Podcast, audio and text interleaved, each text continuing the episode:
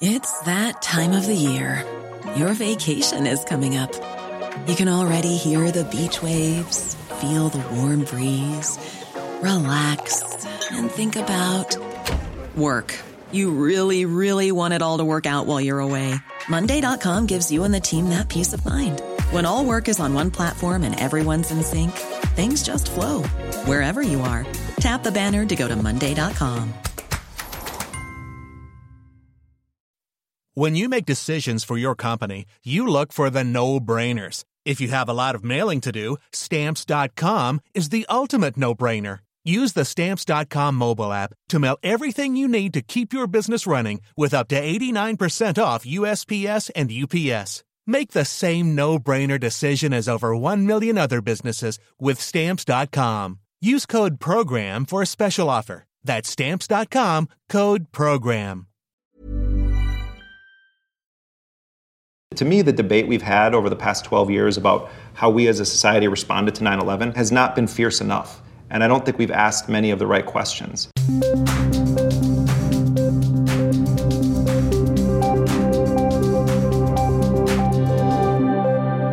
I'm Reihan Salam, and this is the Vice Podcast. I'm joined today by Jeremy Scahill, a correspondent for The Nation, an independent journalist, author of Dirty Wars, and also figures prominently in Dirty Wars, a new film that is in theaters now. It is riveting, it is disturbing. You will watch it, you might enjoy it, you will certainly learn something. Jeremy, thanks very much for joining Hey, me. thanks, man. It's great to be with you.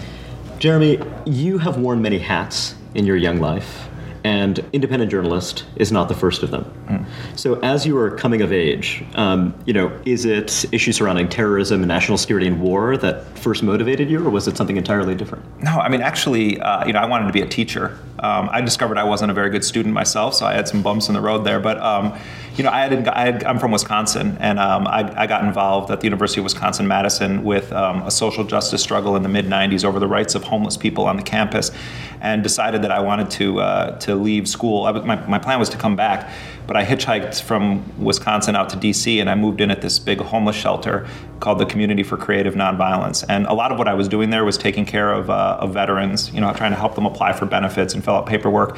And I ended up hearing this radio show with uh, this woman, Amy Goodman, you know, who's the host of Democracy Now! And I started writing her letters uh, saying, you know, I'll, I'll walk your dog if you have a dog, or I'll, you know, be, you know, get you coffee or clean your windows. I mean, I wanted to do anything to be a part of it. And I had never thought about being a journalist before.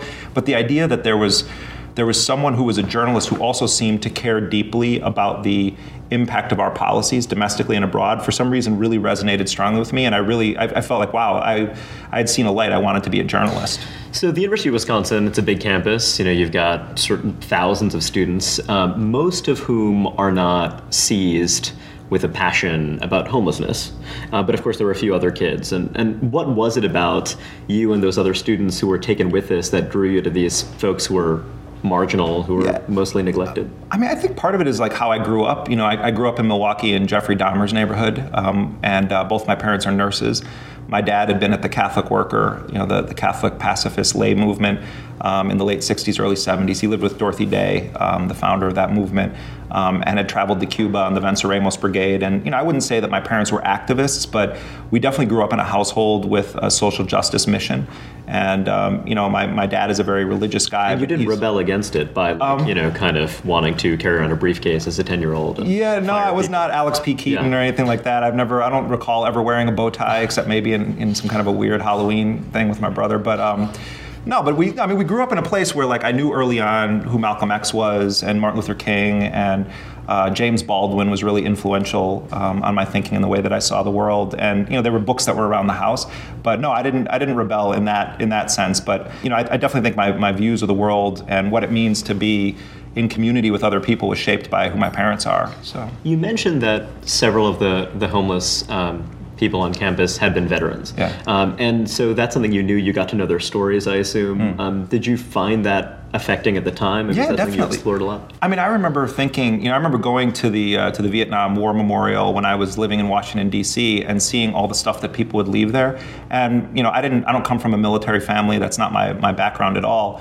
Um, but I remember being sort of profoundly impacted by the idea that these people had been abroad in these wars and that there are guys that are alcoholics that are living on the street. I mean, to be in a homeless shelter with a substantial portion of veterans in it, I had never thought, I, I didn't know about that phenomenon at all. And, and getting to know some of those guys definitely shaped how I saw the way that our nation treats people in the military when they come home. I wouldn't say that that was some major uh, event in my life, but late, years later, when I started doing military reporting and, and, and looking at the situation of the Veterans Administration and how veterans are treated in our society, I, I definitely realized that I, I had an insight into it that I didn't understand at the time um, you know how these people were being treated. You didn't grow up in a military family, but your parents had been shaped by the Vietnam War and the experience of opposing the Vietnam War. Yeah, I definitely. Imagine. I mean, and so w- that was something that was a theme when you were growing up. That was very present for you. Would you say? Is you were aware of that? Yeah, I mean, I remember when when military recruiters started coming to our high school, and you know, my dad saying like, steer clear of them, like, don't go anywhere near them. Um,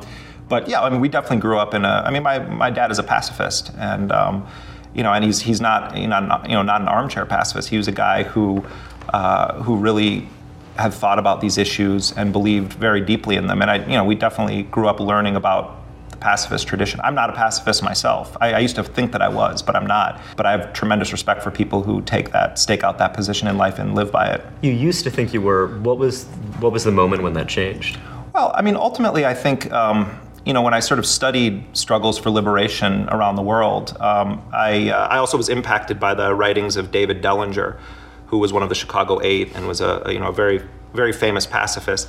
And Dellinger's writings on the Cuban Revolution were really interesting because he he talked about how uh, if, if you can be an armchair pacifist in the United States um, and you can advocate for people who are rising up against a US backed dictatorship to do it nonviolently. But if you're not willing to go down there and stand alongside them without weapons when they're fighting against uh, you know, a, an entrenched military backed by the United States, um, then it's not actually a principle. In other words, if you're going to oppose revolutionary violence or, or violence of rebels trying to overthrow an oppressive government, um, then you have to have a solution for how they should be resisting it. That also includes you putting some skin in the game. And so it was it was looking at specific examples of people in revolt around the world and saying, how can I advocate being a pacifist um, and and say that those people also should not be taking up arms to resist an oppressive or repressive government. I mean, that's true. That's a debate that endures to this day. I think. So it's about engagement to some degree. The idea is that, you know, kind of not merely to be engaged by paying attention and telling these stories, but also being engaged by, to some extent, celebrating combatants. I mean, sort of for uh, defending themselves, as you might see. Well, it's it's more it's it's. I mean, I would say that I'm I'm, I'm reluctantly not a pacifist. I mean, I, I I I personally don't like guns, and I don't like violence as a solution to anything, micro or macro, in the world. But um, you know, I, I think one of the things that I've learned in traveling around the globe is that uh, people uh, people that sort of on the left or in the anti-war crowd can also be extraordinarily arrogant with the way that they view the struggles of others. And p- part of what I've tried to do in my journalism is to tell the story of, of those people who live on the other side of the barrel of the gun that, that is U.S. foreign policy. And and I think it's very easy to use terms like collateral damage to describe. Uh, you know, people that are killed in a drone strike somewhere in pursuit of, of, one or two bad guys killing five or six people that had nothing to do with them other than being related to them or being in the wrong place at the wrong time. Um, part of our role as journalists should be to go to those places and put a human face on it. Um, and I think that, you know, we don't do enough of that in our media culture in the United States. We don't often go and talk to the other side or the other sides.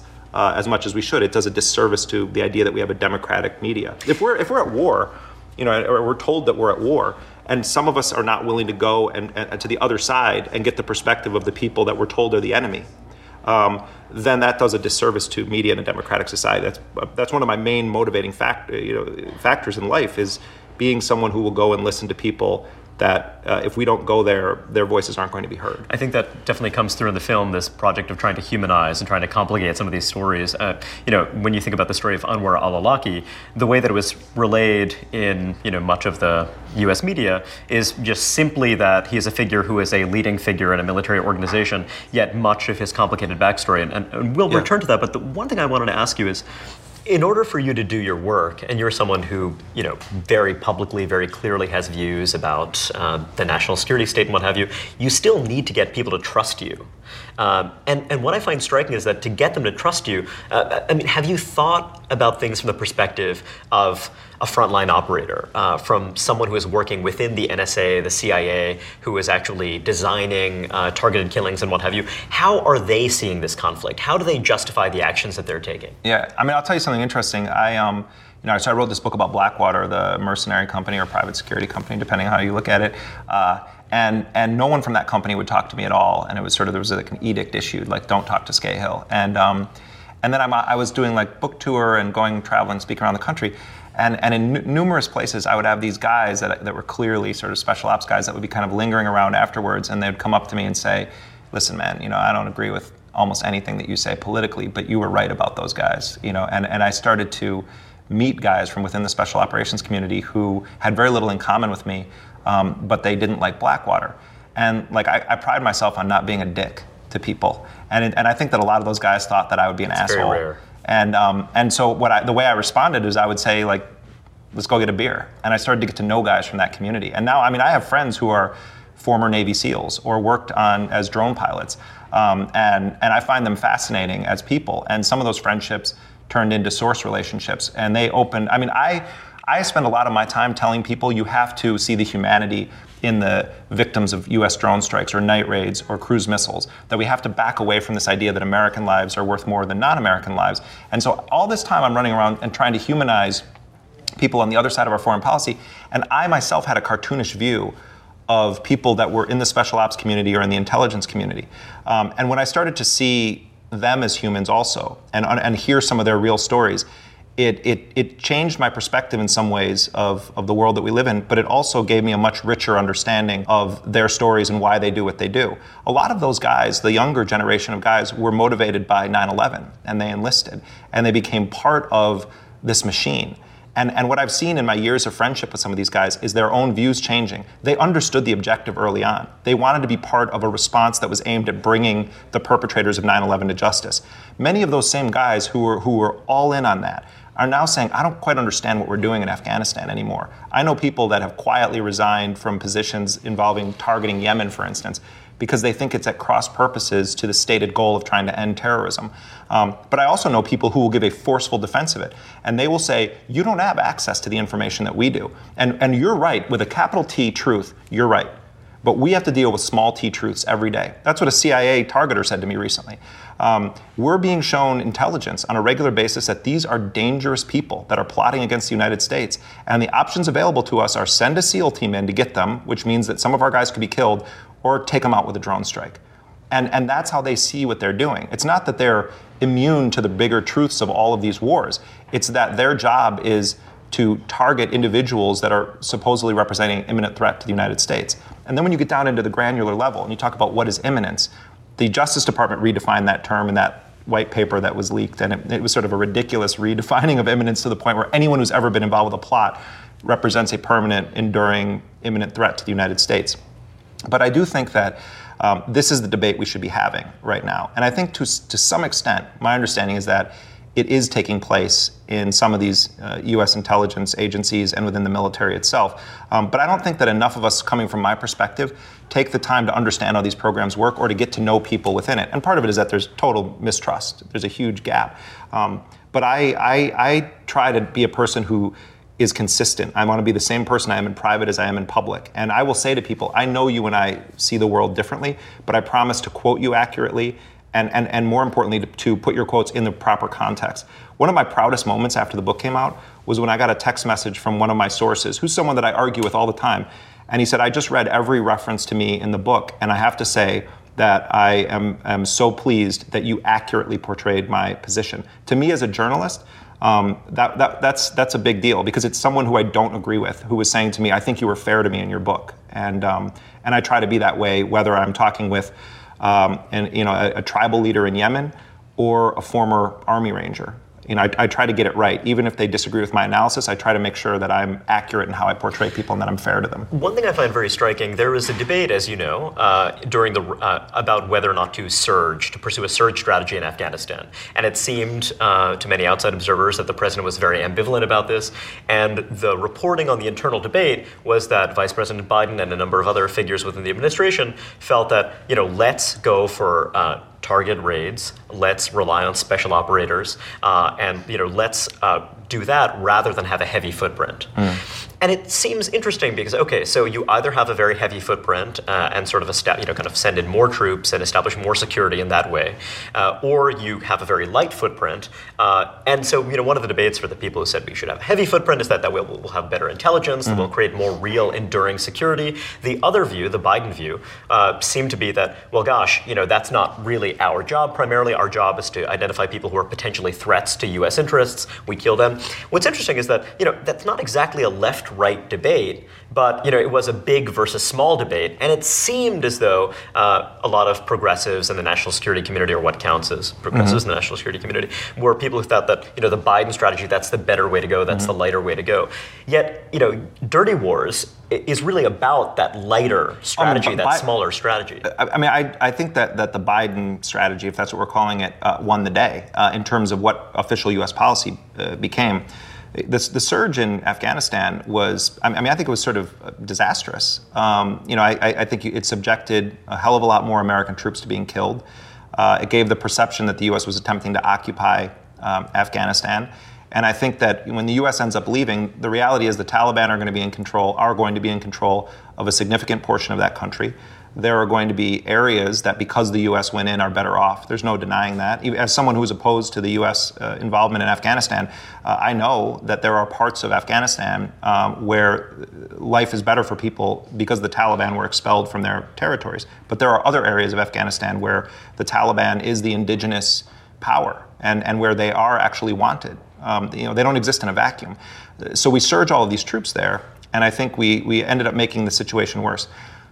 What's happening globally is that President Obama has really uh, doubled down on the idea that JSOC, the Joint Special Operations Command, and the Targeted Killing Program, it- it- it's not just these aren't just the, the implementers of a policy; it's become the policy. Uh, the idea that you have small teams of special operations forces uh, that can intervene in countries around the world to conduct at times operations like the Bin Laden raid, or at other times to join with French military forces in a campaign in Mali or in, in Somalia against Al Shabaab, um, and that you're going to rely on the technology of the drones. You're going to have covert operations being run by both the military and the CIA, that you're going to work with uh, foreign militaries.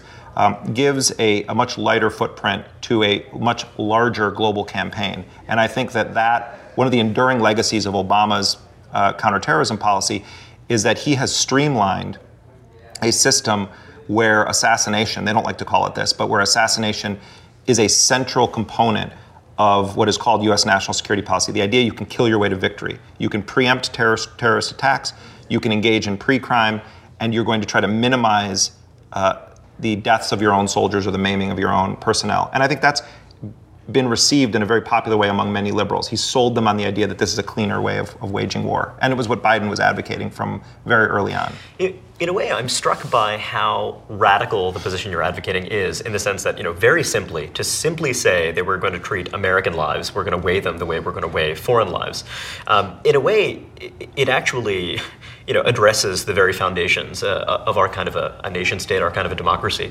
And I say that because, you know, when you're talking about this light footprint versus heavy footprint debate, I mean, sort of the obvious question is, well, gosh, what about the third option? Well, know, no, I mean, I'm stating, I'm Yeah. stating what the positions are. That's No, no, not no, my position. Oh, no, I'm no, I yeah. understand that. I understand I have a totally different Oh position. no, no, yeah, no. yeah. And, and I think that um, your, your position, if I'm correct me if I'm wrong, seems to be, we, you know, perhaps we shouldn't be in Afghanistan at all. I mean, rather than debating about heavy footprint versus light footprint, uh, you know, kind of we're not thinking about this third option that we just. Is that a fair characterization of your view? Yeah, I mean, I think f- first of all, when you when you're targeting people whose identities you don't even know, uh, against whom you may not even have evidence, these so-called signature strikes, or the incredibly poor intelligence that leads to so many botched night raids. If, if you don't step back and say we need to rethink what we're even doing here, you're the one that's whistling past the graveyard. I don't mean you. I mean those in power. Uh, you know, I mean, I, you know, as an American going to multiple countries and hearing in different languages the same sentiment, which is that you know I used to think of America in a totally different way until the drone strike happened or until the night raid happened. I mean, I really did get a clear sense that we are making more enemies than we are killing terrorists. Um, I mean, I think we've reached a point with the drone program where there should be a moratorium on drone strikes. Uh, re- re- regardless of if you support them as a smarter way of waging war or not, is irrelevant to me. Just on the basis that we don't know how many people we've killed, the identities of many of the people that we killed, and if they've even had a connection to terrorism.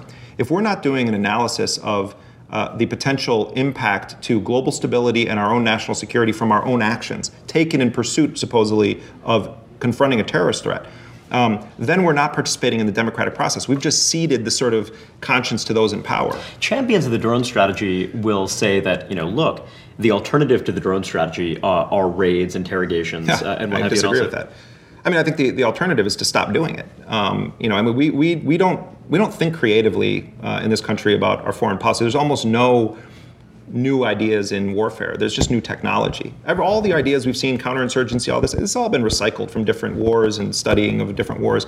Um, I mean, my position may sound like a radical one, but I actually think it's a sensible uh, pragmatic one, which is that I, I, believe that our own national security policy is degrading our national security. Um, and I think you could make a nationalist argument, although I'm not a nationalist, I think you could make a nationalist argument as to why this is bad for America. Um, because if you're giving people an incentive, uh, the drone program is a tremendous, pro- a tremendous propaganda value for Al Qaeda in the Arabian Peninsula, for Tehrik-i Taliban in Pakistan. Um, we are uh, effectively aiding the groups that are organizing terrorist attacks against the United States. At the end of the day, you know, I, I, I think that um, you know policymakers need to step back and look at what the actual impact has been. I think they're they're living in la la land when they say things like, "Oh, only a small number of civilians have been killed." I mean, those of us that are journalists working on the ground in those countries just know that that's it's just a fraudulent claim. Uh, you know, I don't think the president it's is. It's partly a matter of how being a combatant is defined to some degree. Oh, right? Oh, you're absolutely correct. I mean, they, they, we have a policy now where anyone who's a military-aged male that's killed in a drone strike is just posthumously declared either a militant or a terrorist. I mean, that's that's a grotesque form of pre-crime. And military age, that's between 70 and 15. well, right? I mean, it depends on. I mean, it, it depends on who you ask. Some some would limit it and say, you know, that it's between you know 18 and 40. There were some reports that they were doing it anyone above the age of 15 all the way up to 70. And you know, part of it is because of the way that secrets are kept in this country. We don't actually know the extent of the policy when the you know we're talking about these signature strikes. We don't actually know.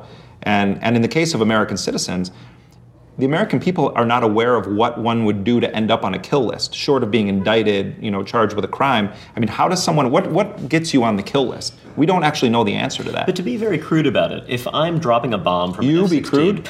Yeah. If I'm dropping a bomb from an F-16, uh, you know, it's, it's a 500 pound bomb, uh, and the number of potential civilian casualties is enormous. Now, what defenders of the drone program will say is that, look, this is a grenade-like weapon, and you can hover, and so you can make more precise determinations as to who you're killing. Right. So, you know, I take your point about how, look, another scenario is that we just stop intervening in this way. But, you know, can you see the idea that the drone, by virtue of being a scalpel as opposed to a machete, that that oh, I mean, on a, te- on a technical level, the, the, the, blast radius from, you know, a, um, a, missile fired from a Predator drone or a Reaper drone is much smaller than, for instance, a cruise missile. And that's part of the debate that people have is like, which is a, you know, which is less likely to incur huge civilian deaths as a result or collateral deaths, whatever they want to call them. But I would turn it around on you and, and ask you this. So if we're talking about a declared war that the United States is in against a uniformed military, um, and there are bombing raids. That applies to what you're saying. You know, you're, you're dropping that 500 pound bomb, civilians die in war. We all know that. How would you set the standard, though, for when the US has the authority to go in and bomb targets in Yemen or Pakistan? What is, what is the standard that should be applied there? Um, is it that the threat is imminent against the United States? Is it that these are just bad people? Is it that they have are, there's chatter uh, that indicates that they're plotting with someone in the United States to do an attack? What is the standard that that you would sort of use to say, you know what, I believe that the United States of America has a right to send an F-16 over to bomb these people or to send a predator drone to take them out? That's the that's part of the debate that I think we're not actually having in this country. See, what I would assert is that when we do this in Pakistan or Yemen and we are attacking people that are not engaged in imminent plots. Maybe they're trying to plot against the United States, but it's not like a sniper pointing a rifle at a crowd of civilians and you say, oh shit, what are we going to do? You don't run to go get an indictment of this person. Uh, you know, and, and, and, go through the courts to have permission to take him out. You'll, you'll try to take him alive, and if necessary, you'll shoot him to prevent him from you know, killing all these innocent people. And that's often the scenario that's presented to the American people by Democrats and Republicans alike. If we don't do this, they're going to hit us there's very little evidence to suggest that many of the people we've killed represented an actual imminent threat to the United States. So for me, the question is how do we deal with those people? Who might be engaged in a plot? Do we fast forward straight to the death penalty, or do we say let's let's try to indict these people and to bring them to justice? And if we, if that's not feasible, then the United States has all sorts of options available. But since when did non-imminent threats become, a, you know, a, a, a trigger for a U.S. drone strike. Daniel Byman, a professor at Georgetown who is a, an advocate of drone strikes, yeah. uh, recently observed that in Mali you had a document that was passed among jihadis which said, you know, do not appear in an open field, right. uh, do not engage in any wireless communications of any kind. Right. Don't and, go to a wedding or a funeral.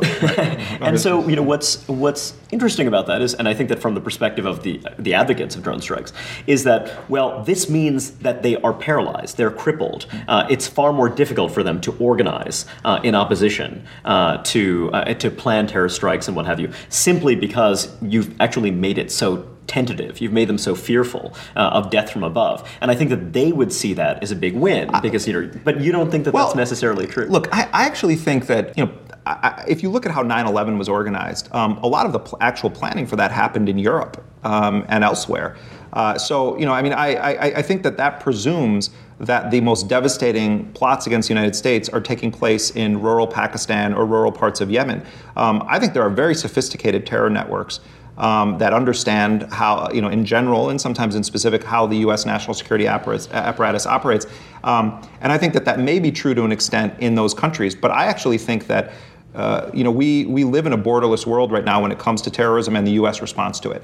Um, and I think that, uh, that we're, we have a, a an outdated um, strategy for confronting terrorism. So, you know, maybe that's true. But I also know that in Pakistan and Yemen, mothers are using drones as the boogeyman and saying to children, I mean, think about how devastating this is uh, saying to children, if you don't behave yourself, we're going to send the drones. And kids see the drones, you know, and their parents are saying to them the same way that, you know, that parents through history make these kind of threats against kids about who's going to snatch them in the night.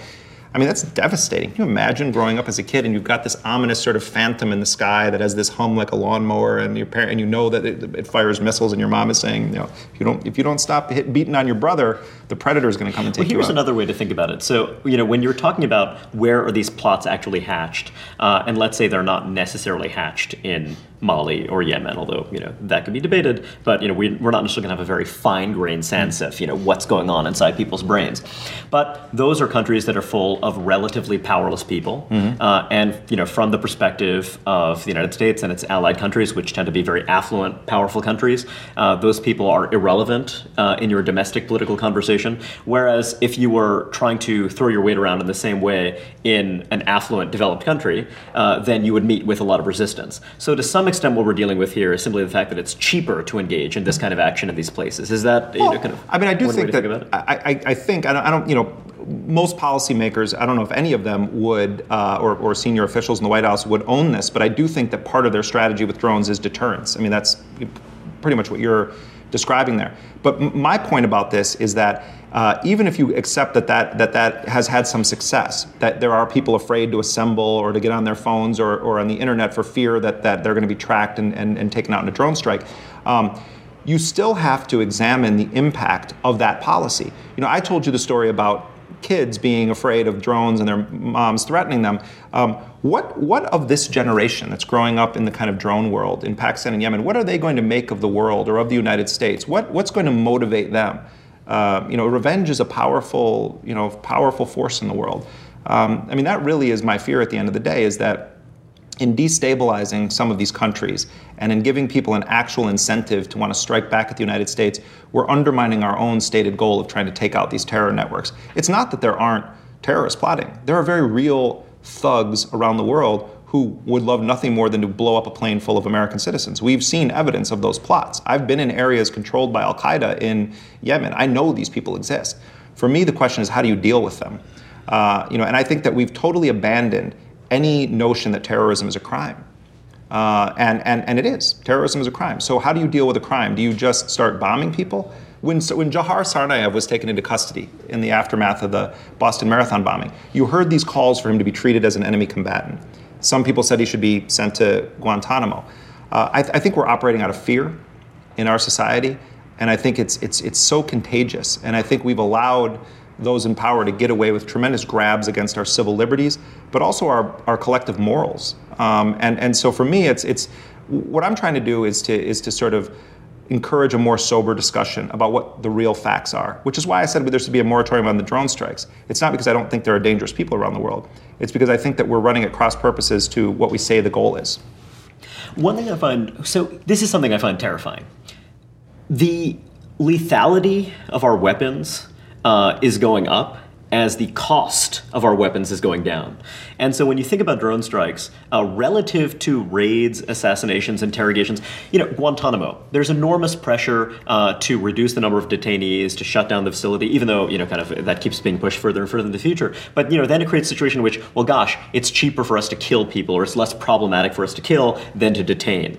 Uh, and it seems that this is driven by technological change. So it's not, you know, our drones are getting better, they're becoming more lethal over time, uh, perhaps they're becoming more precise. Uh, but again, when they're operating in spaces that are generally not seen uh, by American journalists, um, they're not relating to Americans' way of life. But, I mean, you know, I, I wonder, I mean, how do you actually restrain that capacity for violence when it becomes so attractive to people in power?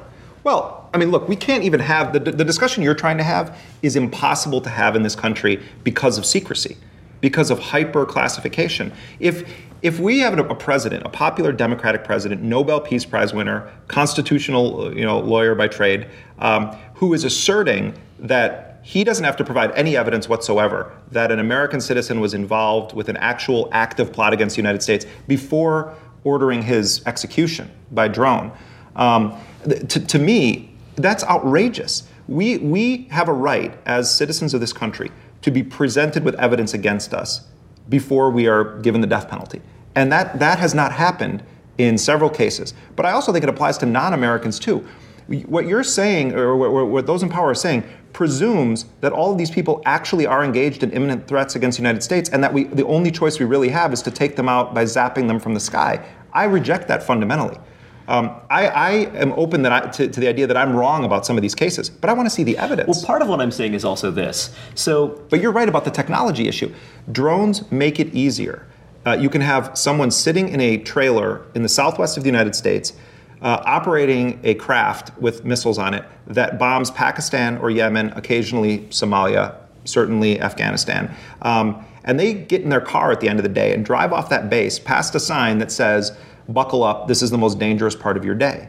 It, it, it makes it far easier. Uh, the toys have become somewhat cheaper, the toys of, of, of war, and you don't have to risk American lives. Of course, it makes it much easier to say, yeah, I'll authorize that when you aren't going to have to call the families of the Navy SEALs who got killed, you know, trying to take down someone in, in Kandahar. Uh, and I think that that's what I find interesting because look at it this way. If I'm, and I'm sure you've heard this from some of your erstwhile friends and allies.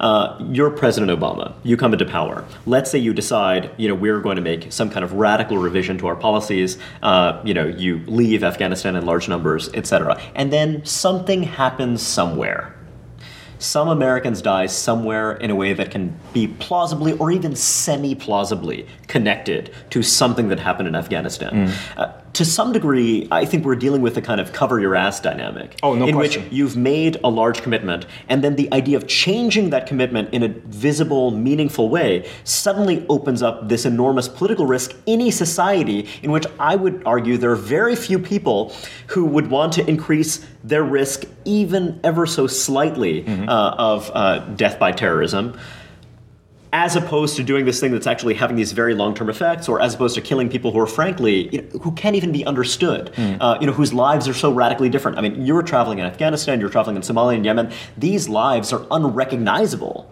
oh, to yeah, Americans and other people. And so, you know, it, it's sort of hard. So when you say, gosh, you are in danger, and that danger will increase, maybe it'll increase by an imperceptible I would, reject, I would reject that. I would reject that that is that, that, that we, we know that to be true. Um, I, I, think you made a brilliant point a moment ago about the political consideration. I think Rahm Emanuel and all those guys early on, the president's political advisors in the first term, you know, the first couple years of the first term, I think the way that they saw it was this.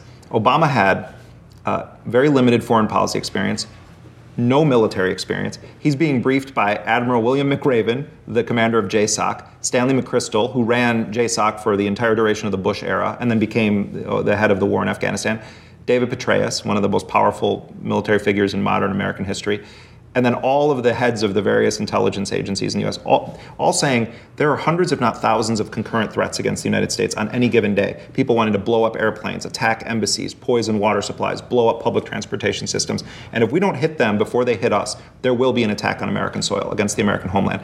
And I think that the president and his national security team uh, basically bought into the idea that, that um, we need to kill these people before, before they kill us. Rahm Emanuel and those guys, I think we're looking at a one-term presidency if any of those things came true. And so I think that that's part of what shaped the policy was a, was political considerations.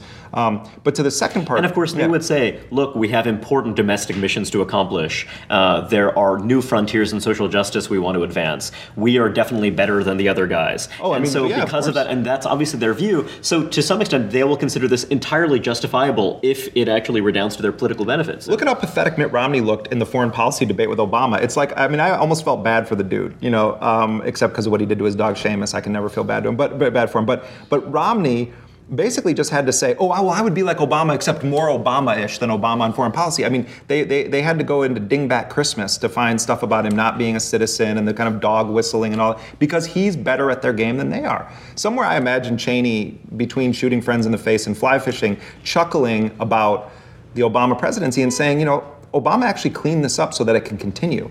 Um, and I think at the end of the day, that, that really was the reality. The next time a Republican is in office, many of the of the these the key parts of the program from the Bush Cheney era are going to be kept in place. So, do you imagine that any president, any imaginable president, let's say Hillary Clinton wins in 2016, will any imaginable president say, you know what, I'm actually going to take the political hit? Because I think that this will redound to the long term benefit of America's image in the world, uh, because this will reduce the number of civilian casualties of the children of shepherds uh, in the FATA, in Pakistan, and sort of in Yemen. Uh, you know, this will be a little bit easier on them. They'll be a little bit less fearful of the United States, and, you know, this will have some.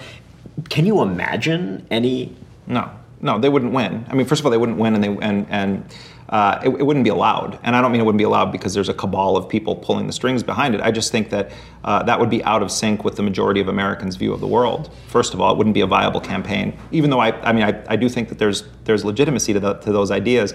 Um, th- to me, at the end of the day, if we don't get huge corporations out of our electoral process.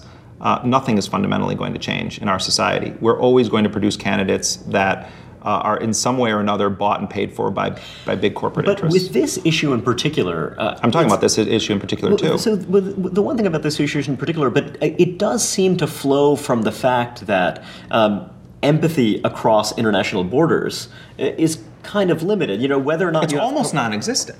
I mean, it's almost non-existent. But it's not corporations the, that are responsible. No, no. That, well, I was I was answering yeah. your question about yeah. would a candidate yeah. rise up. I mean, I think look at the end of the day, um, you, you have to be an American exceptionalist to win the presidency of the United States. And, and Obama. How do you define that? How do you define an American well, exceptionalist? Um, I, I, think at its core is the idea that um, that American lives are worth more than the lives of others around the world, and that the United States, at the end of the day, is not bound by any international laws or conventions if it believes that it is defending its own interests. Um, and U.S. interests under various presidents can be defined very broadly. Um, and I think we saw this adventuristic presidency of Bush, where U.S. interests were stretched beyond imagination. Um, you know, the, the idea that the United States had to go into Iraq uh, first of all, the fraudulent claims about WMDs, but then they tried to make the case that uh, U.S. interests were at stake because of Saddam Hussein remaining in power. Um, and I, so I think American exceptionalism means that the United States is not held to the same standards as other nations around the world when it comes to international rules of law and order.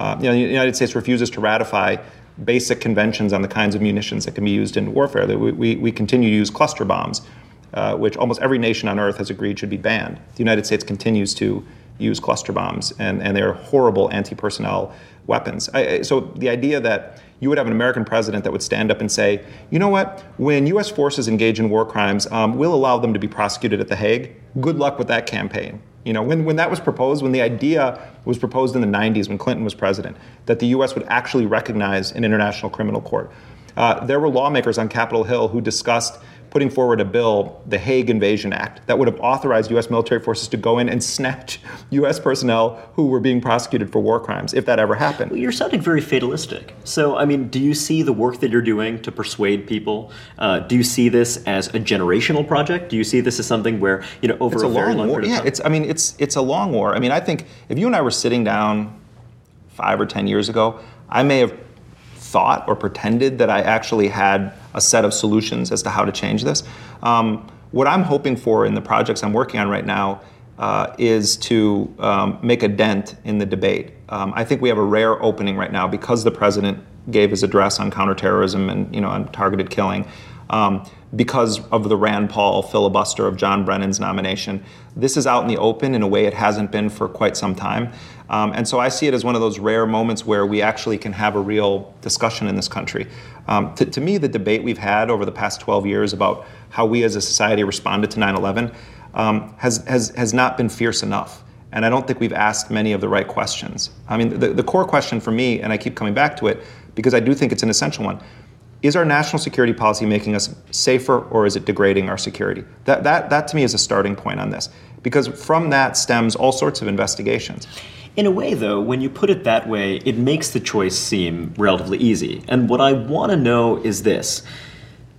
There are a lot of folks, um, you know, the political scientist John Mueller is one of them. There are many others who have, at the margins, and I think slowly been changing the conversation by saying things like, hey, wait a second you know, peanut allergies kill more people than international terrorism. Uh, and, you know, and it's interesting because these, again, these views, there was a time when they were totally unacceptable, and right. you see them creeping more and more toward the mainstream. And partly that could be the distance that we have now from 9/11. But we, so, what if you were to say, yes? we have to accept some degree of risk. That is part of living in a free society. And any politician who's going to tell you that we're going to be able to eliminate these risks uh, is lying to you. I agree with you. So, I mean, I, but I wonder, I mean, so would you be willing to say that, look, we should not engage in these practices, even if it meant some increase in risk? Well, I mean, first of all, I think that our current practices are increasing our risk. That, that's part of the point here. It's not just that, uh, so I don't accept that it's a zero sum, that we're sort of starting from a position where the current policy is keeping us safe and I'm the ones attacking it uh, and saying, "Oh, we should be made less safe so that but, we don't do these things." That's why I'm asking. I mean, sort of for the sake of. No. I know you are. I'm, yeah. I'm, I'm, I'm, yeah. I'm, trying to respond. Yeah, of I'm course, not, of course, of course. It's not you directly. I'm saying this is something that people say. Yeah. So I don't start from the position that this is keeping us safer, and and and so maybe that's you know maybe it's because I'm speaking a different language, and I but I've been to these countries on the ground, and I, I am not just you know uh, ta- uh, speaking from my couch, um, and and and I you know I think that. Uh, when you go on the ground, in, that was a very polite way to put that, by the way. Okay, please. right. I mean, well, we no, we do have a lot of you know people from the 83rd Chairborne Division, you know, who are pontificating about the way things should be in the world, and they don't know jack. You know, they're just they're they are embedded in their you know on the internet in their you know in their living rooms, and so you know what I I'm, I'm not speaking from a position of. Uh, boy, these, this is theoretical politics. I actually think that we are increasing our likelihood of being attacked because of our policy. But that, but that to me is the that should be part of the debate. Um, and I don't think there are many people on Capitol Hill that reflect that school of thinking. In fact, I, I, I think that on issues of, of U.S. national security, we don't have a real debate. The Democrats have been largely out to lunch during the Obama era. And then the Republicans, with few exceptions, are basically the, the crazy parade on this stuff, where it's, you know, Benghazi was the second coming of 9 11. I'm one of the few people on the left who actually believes that there, sh- there has not been a thorough investigation into what happened in Benghazi. But the debate or the investigation has been disserved by the crazy parade of, of conspiracy theorists who are harping about Susan Rice. Our ambassador was killed there in an incredible breach of, of that consulate. Um, I don't believe it was just some loony bin reaction to a video of the Prophet Muhammad. I think that there were covert actions that were going on in Libya that we are not aware of, and that there was a low intensity war happening. And I think it was a very well organized attack on that consulate, not a spontaneous demonstration. But we can't have that real debate, and the White House has been given cover by the Michelle Bachmanns of the world, if, if you, if you get what I'm saying. So I'm all for ha- living in the real world and having these debates, um, but we can't exclude the possibility that our policy is part of the problem, or else it's, a not, it's not a real debate, it's not intellectually mm-hmm. honest. Libya is a fascinating example because here was a case where uh, you had Britain and France uh, very keen to intervene, and it seemed as though the Obama administration was reluctant to do so. And then, given that its allies had gone in, entered. And I think that this could mm-hmm. be, you know, from someone who is an Obama defender, uh, you know, could be just the view that, you know, this person is doing his best in an extraordinarily difficult situation, uh, having gone in there, wanting to maintain a light foot, uh, footprint. Mm-hmm. Light footprint to some degree means that there's going to continue to be chaos. And you know, eh, the reporting now seems to suggest that in Benghazi there was some effort to actually uh, identify various dangerous weapons that had been there, and so kind of they had personnel. It wasn't actually a consulate mm-hmm. as such. Mm-hmm. Uh, it was characterized after the fact in order to. Mm-hmm. Uh, but it seems that you know, wow. I mean. it just seems like an impossible situation for him to be in yeah. uh, and for kind of his team to be in. And it seems that, uh, you know, what was the other choice they could have made? Uh, well, I mean, first of all, you know, we got in bed with uh, very unsavory characters in Libya, um, and you know, Gaddafi was not brought down in a um, in a domestic uprising. That's not, you know, that's often what the story is. Uh, there was a U.S. and NATO air war that uh, really led to Gaddafi's downfall. I don't think I don't know that Gaddafi would have been overthrown had the United States uh, not gotten involved to the degree that it did. Um, so then that goes back to the old questions about regime change and is it is it the business of the United States to be intervening in the affairs of other nations? And that's you know you you have the Richard Holbrooke. Uh, sort of school of foreign policy of uh, and Susan Rice, uh, you know, is a key player in this. Uh, President Clinton and Hillary Clinton, um, you know, have been fierce advocates of the idea that the United States should use a humanitarian basis for intervention. That was what the Yugoslavia War was all about. Mm-hmm. You, know, the 78 Day Air War in, in 1999. Democrats like to frame things in terms of humanitarian interventions. There's a lot of pressure right now, for instance, on the White House to intervene more directly in Syria. And I actually give President Obama a lot of credit for not doing that um, because I think that it's a fool's errand. Uh, you know, the United States should have learned a lesson from Afghanistan uh, when it was funding the Mujahideen and arming them in the battle against the Soviet Union. You know, we got involved with this epic proxy war, and it came back to hit us. Um, I'm more in line with a lot with conservatives about uh, Syria than I am with a lot of my liberal friends who are pushing for President Obama to intervene. Um, I don't. I don't think the U.S. should be intervening in Syria. One of the other arguments is that had we intervened earlier on, and not necessarily intervened militarily, but had we formed connections with the opposition, what have you, perhaps we'd know more about the opposition and be in a better position to influence the situation. But you don't find that well, persuasive. I mean, look. I think that I, I, think you know to sort of put on a more uh, you know kind of uh, empire hat. Um, the U.S. is has is, is the U.S. intelligence in that region is almost totally bankrupt. I mean, this is a big part of the problem. It was part of why uh, why the 9/11 attacks happened. The United States didn't have any operatives that had infiltrated Al Qaeda to speak of. Um, in Yemen, our, our intelligence has largely been outsourced to a corrupt network of informants and the Saudis. Um, in countries like Syria or Libya, the extent of the U.S. relationship with those regimes had to do with uh, the rendition program or the you know the extraordinary rendition program where both Bashar al-Assad and Muammar Gaddafi cooperated with the CIA and the U.S. Um, I think that we have uh, relied so heavily on technology, on signals intercepts, on drone strikes, and on other governments' intelligence agencies that we don't have a, a very clear independent picture that where that allows us to analyze uh, what U.S. interests would actually be in some of these countries. Now, you're giving a specific example about knowing who the rebel groups mm-hmm. are. That would be part of it. Uh, you know, often we're playing catch up, or it seems like the, those in power are playing catch up, trying to figure out who the good guys are and who the bad guys are.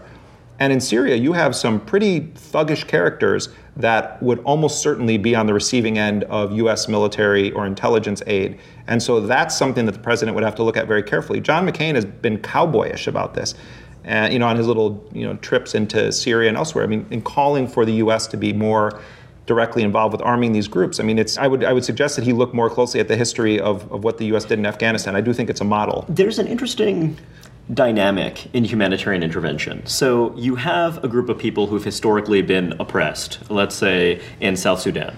Uh, you know, you have the Janjaweed militia and what have you. And then, you know, kind of when you have doing people, the killing, the Janjaweed exactly, exactly, exactly. And then when you have a group of people fighting back mm. against those who are kind of killing and oppressing them, when you have a real conflict, uh, when you have, then suddenly you draw international attention. Mm. So you know, you could have, uh, or when you look at uh, Kosovo, for example. I mean, sort of this was an, you know, Kosovo Albanians had been oppressed in a variety of ways, and then when you have the KLA uh, engaging in armed conflict, mm. then suddenly yeah. it becomes an international issue. Well, suddenly I was there, draw attention. Yeah. And so it seems like this perverse dynamic in which the only way to draw attention is to take up arms. Mm-hmm. You draw attention, then you have some outside intervention.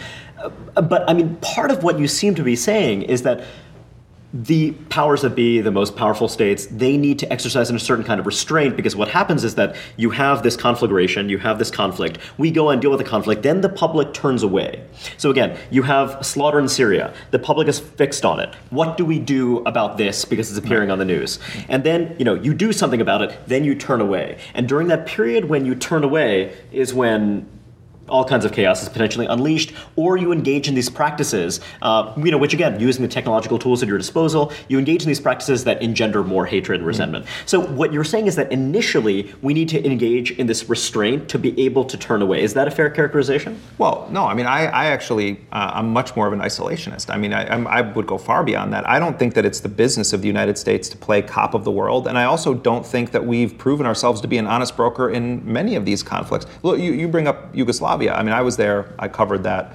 Uh, that war. Uh, you know, it was a 78-day bombing campaign. There was covert and overt assistance to the Kosovo Liberation Army, and the way that it was portrayed was that there was genocide against the Kosovo Albanian population. When I was on the ground, I mean, I think a, tremendous uh, amount of the killing by Serbian paramilitaries and Serbian forces in Kosovo uh, happened after we started bombing. It gave Milosevic's forces air cover to go in. So, part of that story hasn't fully been written. I mean, Milosevic was a murderous thug.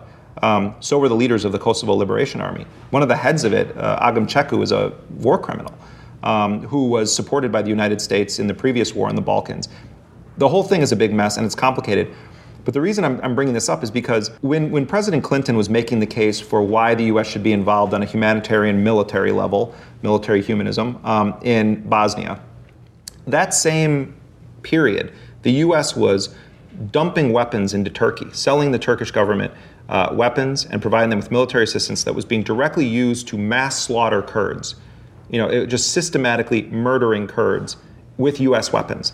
So how can we, on the one hand, say, well, we're going to intervene here to stop this mass slaughter, and then at the same time, we're going to be providing weapons to a government that is using our munitions to murder ethnic minorities within their own country. Our credibility is nil um, in the um, Arab world right now on this issue. Look at Syria's neighbor, Iraq. That is a country that we helped to utterly destroy uh, with the invasion and occupation. We caused a mass exodus of Iraqi refugees into Syria, which is part of the story there. So how are we now going to be the people that come in and say, "Oh, let's let's uh, you know let's let's uh, end this by giving these rebel groups weapons so they can overthrow a guy that we support when it's convenient for our interests"? I mean, I just think we we have nothing in the bank of credibility on on a military level around the world anymore, and it's nothing to say about the. It's not saying anything about the men and women in the U.S. military or even the people that are sort of looking at counterterrorism as their primary goal in life. It's the policymakers who have who have engaged in a series of disastrous interventions um, over the over several decades. But let's just talk about in the post 9/11 world that I think have really made it difficult for us to appear to be an honest broker in any of this. I'm sure this I'm driving is, well, you nuts but, right but now. well, but no, but I think that what I what I find interesting is that you're someone who clearly has very deep empathy for uh, the people in these uh, zones of conflict, uh, and I imagine that empathy is not just about the fact that they might be uh, the victims uh, of you know, American military strikes. Um, and you know what's confusing here, uh, and I don't mean just because what you're saying is confusing as such, but it's you know so you have Americans who have this humanitarian impulse. The trouble is that humanitarian impulse doesn't last. I mean, sort of it, it it's there during this focused moment when you know you see hunger or deprivation or violence uh, on your. You know, to, the I wish we news. had the credibility. I wish we had credibility to to uh, be viewed as an honest broker. I, I, I think, look, we, when we talk about Yugoslavia, you, you know, Yugoslavia is so is such a complicated history um, that it's it's almost impossible to have a, a serious debate about it because you either you either sound like you're an apologist for one side in that civil war, or you come off as a naive interventionist who, who, who just believes that what the United States does is go in and stop genocide. And, and, and somewhere sort of in the, in the mix of this is the reality of what does it mean when the U.S. intervenes for humanitarian purposes in another country. In Syria, my concern would be that if the U.S. intervenes, it actually would make it worse um, and, that, and that it would accelerate killing or that by giving weapons to these groups, it will, it will, create blowback. I mean, I want the, uh, the horror uh, in Syria to come to an end, but ultimately it's a civil war.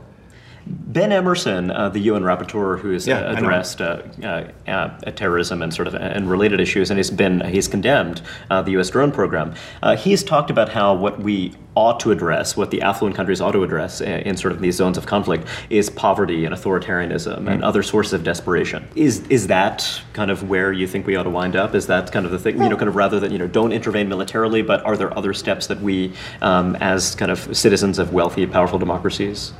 Yeah, I mean, it would it would require reimagining our role in the world. Um, I mean, I would love to be a citizen of a nation that was that was actually perceived around the world for credible reasons to be about uh, using the force of our morals to undermine despots and dictators. I just don't think that we are in that position right now. I think President Obama had a real opportunity when he first came into office to not fully, re, you know, it's such a cliche, cliche to say re, hit the reset button, but to, to tilt the policy in a different direction, or at least the rhetoric emanating from the United States. And to a degree, did that. But largely, I think the message that's been sent by his presidency is that it doesn't matter much who is in power in the US. The US military policy is going to remain sort of static. I'll give you a concrete example. When I was in southern Yemen talking to tribal leaders and asking them about uh, various leaders of Al Qaeda in the Arabian Peninsula. And they were saying, look, we see these guys all the time. They go to restaurants, they go to the mosque. We, we see them all the time. Your drones don't ever, you know, can't ever find them. They seem to find all sorts of villagers to hit, but they don't find the leaders of Al Qaeda in the Arabian Peninsula. And I said, what would it take for you guys, if the United States demanded their extradition, to hand them over? And, and almost all of the tribal leaders I said I, I talked to said if you stopped sending the drones and you actually started funding projects in our areas that were about schools or water purification, um, helping us with our civilian infrastructure, you would give an incentive to local people to say we don't want these parasites in our community. I, I think we've undermined our own possibility of bringing people to justice because we've fast forwarded to the military response. So those kind of direct contacts, whether it's tribes in, in Yemen or Pakistan, um, or in a good faith gesture saying we're going to give these nations a chance to hand these individuals over who we've indicted because we have evidence that they're involved with terrorist plots. And if they don't, then you can go back to the drawing board of this stuff. We haven't even tried it since 9 11. It's almost non existent, the law enforcement approach to it. But yes, I do think that. That those kinds of people, the people ties, would be far more profound in their impact than going straight to the military solution or arming of rebel groups. Jeremy, you've you've written very movingly about the targeting of journalists around the world in the course of the war on terror. Can you tell us a bit about that? Yeah, I mean, record numbers of journalists have been killed in the past few years, and most of them are unfamous journalists. They're not Americans. Um, you know, we all know about the targeting of the Associated Press's phone records and what happened with James Rosen, the Fox News reporter, and of course the prosecution of whistleblowers under under President Obama. In our film, you know, one of the stories that we tell is about a journalist named Abdullah Haider Shaya, who was a Yemeni journalist that had gone to the scene of the first missile strike that President Obama authorized against Yemen in December of 09. And at the time, the United States was concealing its role in that bombing, and the Yemeni government had taken responsibility for this strike. And they said that they had taken out an Al Qaeda camp. And this Yemeni journalist goes there and takes photographs and of women and children being pulled out of the rubble, and photographs the U.S. cruise missile parts, and sends them around the world to media outlets and to Amnesty International. Amnesty International then has a munitions expert look at it and determines that they were it was a U.S. missile attack. So we knew now that under President Obama, Yemen was being bombed, and this journalist was going on prominent networks around the world talking about how America was now bombing Yemen. He shortly after he started blowing the whistle on this was abducted by Yemen's U.S.-backed security forces, taken to a political security prison, beaten, and told if you don't stop talking about this, we're going to put you back in here for good he went straight that night to Al Jazeera and went on the air and said, I was just threatened, I was beaten, and, um, and he continued to report on this. And he was interviewing uh, leaders of Al Qaeda in the Arabian Peninsula and doing, I mean, he was doing real journalism. And he, I mean, I've, I've extensively reviewed his work, and he was a, a really serious, independent minded uh, journalist who puts to shame many of the people sitting in the front row at the White House press briefings in terms of the kinds of questions he would ask jihadist leaders. I mean, he was a truly remarkable guy. Anyway, long story short, he keeps reporting this, and eventually his house is raided. He's taken to prison and disappeared for 30 days. He then is hauled into a specialized criminal tribunal that was set up in part to prosecute journalists in Yemen who had committed crimes against the Yemeni dictatorship. And they charged him with being an Al Qaeda facilitator. And he was sentenced to five years in prison. His trial was condemned by every major human rights and media freedom organization in the world as a sham trial in a kangaroo court. He gets sentenced to five years in prison there's such uh, outcry in Yemen over his imprisonment uh, from civic society groups, uh, from tribal uh, leaders, that the dictator of Yemen, Ali Abdullah Saleh, decides to pardon him. And word leaks in the Yemeni media that he's going to pardon Abdullah Haider Shaya. And that day, he gets a phone call from the White House, not from some undersecretary of blah, blah, blah, from the president himself. And President Obama says that the United States is deeply concerned uh, about reports that you're going to release Abdullah Haider Shaya, this journalist. And the pardon is then ripped up. And he remains in prison to this day. And in, uh, in early June, I'm sure the backstory behind this is uh, fascinating. yeah, yeah, I'm gonna, I'm gonna, I can tell you part of it. In early June of this year, he smuggled a note out of prison and said, uh, "There's only one person responsible for keeping me in this jail, and it's President Barack Obama." Now, what's the backstory of it? Well, first of all, you don't need to take my word for it. The print, the readout of that phone call is on the White House website, and they don't deny that they did it. That they called and said we don't want him released.